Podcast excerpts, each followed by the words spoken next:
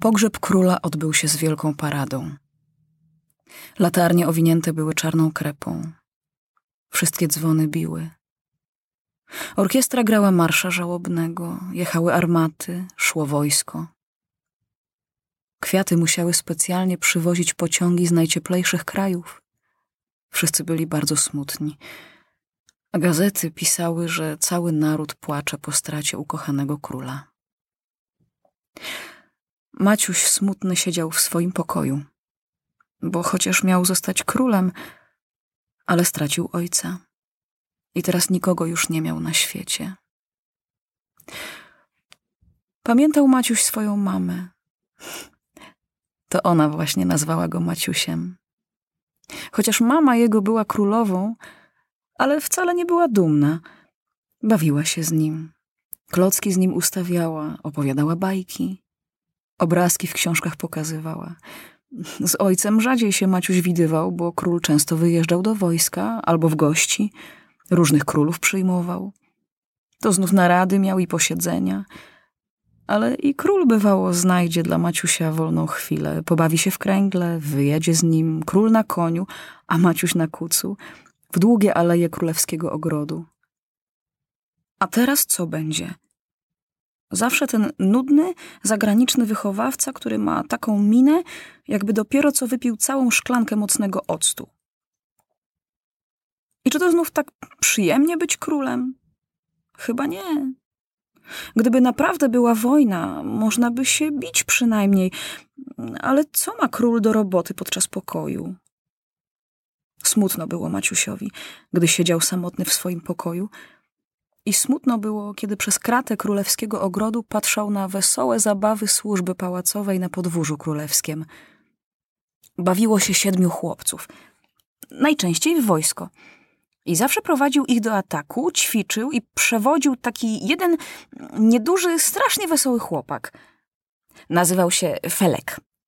Chłopcy tak na niego wołali. Chciał go Maciuś wiele razy zawołać i choć przez kratę trochę porozmawiać, ale nie wiedział, czy wolno i, i czy wypada, i, i nie wiedział, co powiedzieć, jak zacząć rozmowę. Tymczasem na wszystkich ulicach rozlepiono ogromne zawiadomienia, że Maciuś został królem, że wita swoich poddanych, że ministrowie zostają ci sami co dawniej i będą młodemu królowi pomagali w pracy. We wszystkich sklepach pełno było fotografii Maciusia. Maciuś na kucu. Maciuś w marynarskim ubraniu. Maciuś w wojskowym stroju.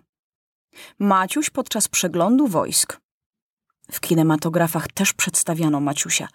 We wszystkich obrazkowych tygodnikach w kraju i za granicą pełno było Maciusia.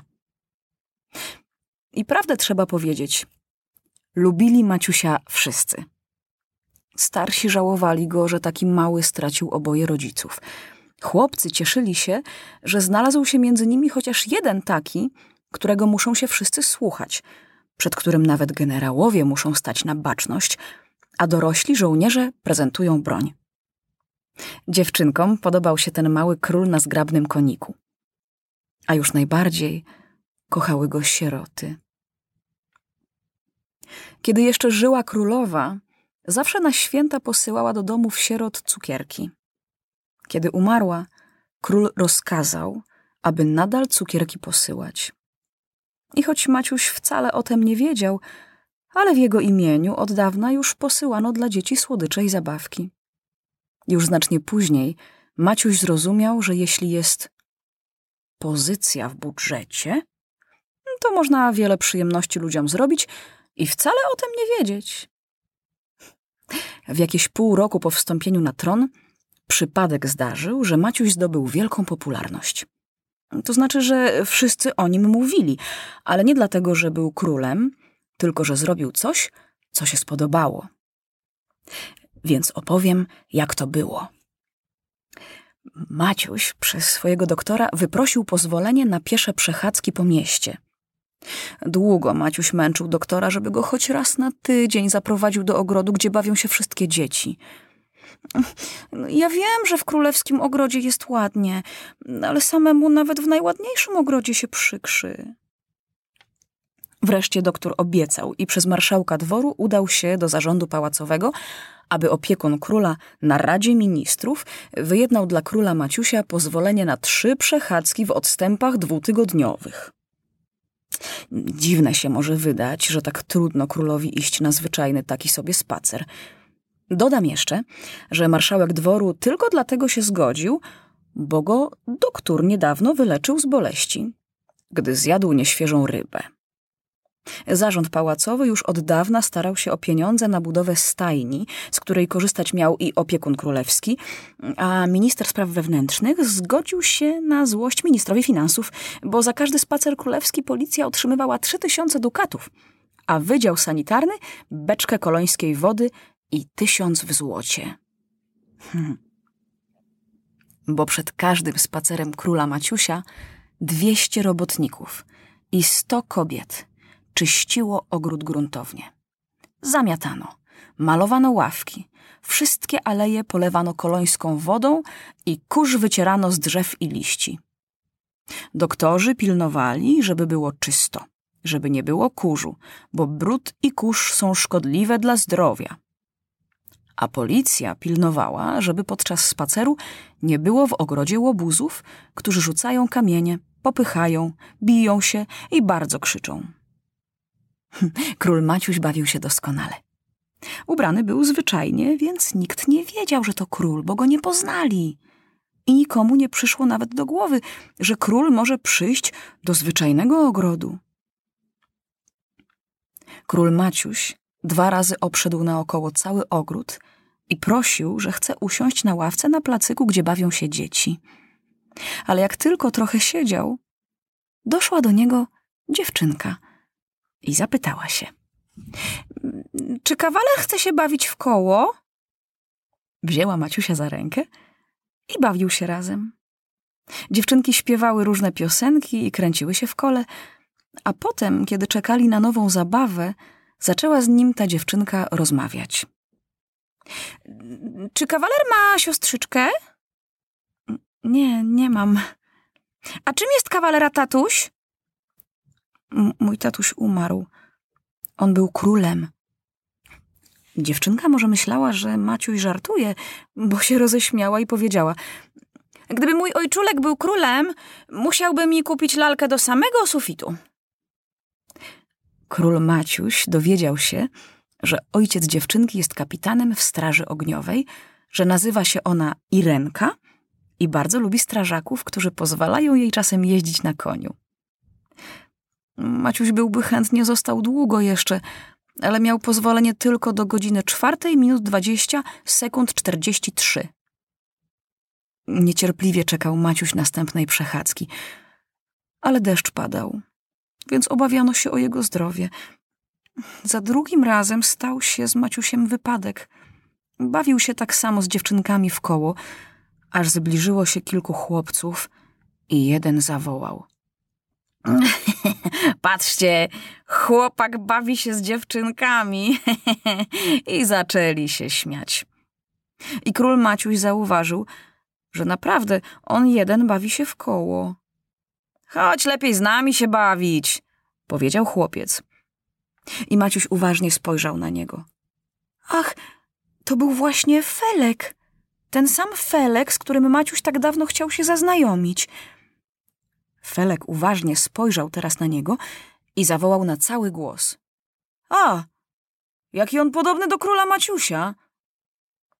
Maciusiowi strasznie się wstyd zrobiło, bo wszyscy zaczęli się na niego patrzeć, więc czym prędzej chciał uciec do adiutanta, który także dla niepoznaki ubrany był w zwyczajne ubranie. Ale z pośpiechu, czy też ze wstydu, upadł i starł sobie skórę na kolanie. Na Radzie Ministrów postanowiono, że nie można pozwolić królowi chodzić do ogrodu. Wszystko zrobią, co król zechce, ale do ogrodu zwyczajnego chodzić nie może, bo tam są niegrzeczne dzieci, które go zaczepiły i śmiały się z niego. A Rada Ministrów nie może pozwolić, żeby się z króla śmieli, bo na to nie pozwala honor królewski. Zmartwił się bardzo Maciuś i długo myślał o tych swoich dwóch wesołych zabawach w zwyczajnym ogrodzie. Aż przypomniał sobie, życzenie Irenki. Ona chce mieć lalkę do samego sufitu. Ta myśl nie dawała mu spokoju. Przecież jestem królem, więc mam prawo rozkazywać. A tymczasem muszę się wszystkich słuchać. Uczę się czytać i pisać tak samo jak wszystkie dzieci. Muszę mieć uszy, szyję i zęby tak samo jak wszystkie dzieci. Tabliczka mnożenia jest taka sama dla królów jak dla wszystkich, więc po co mi jest być królem? Zbuntował się Maciuś. I podczas audiencji zażądał bardzo głośno od prezesa ministrów, żeby kupiono lalkę największą, jaka jest na świecie i posłano i ręce. Wasza królewska mość, zauważyć raczy, począł mówić prezes ministrów. Maciuś od razu się domyślił, co nastąpi. Ten nieznośny człowiek będzie długo mówił wiele niezrozumiałych rzeczy i w końcu nic z lalki nie będzie. Przypomniał sobie Maciuś, jak raz ojcu ten sam minister tak samo zaczął coś tłumaczyć. Wtedy król tupnął nogą i powiedział: Ja tego żądam nieodwołalnie.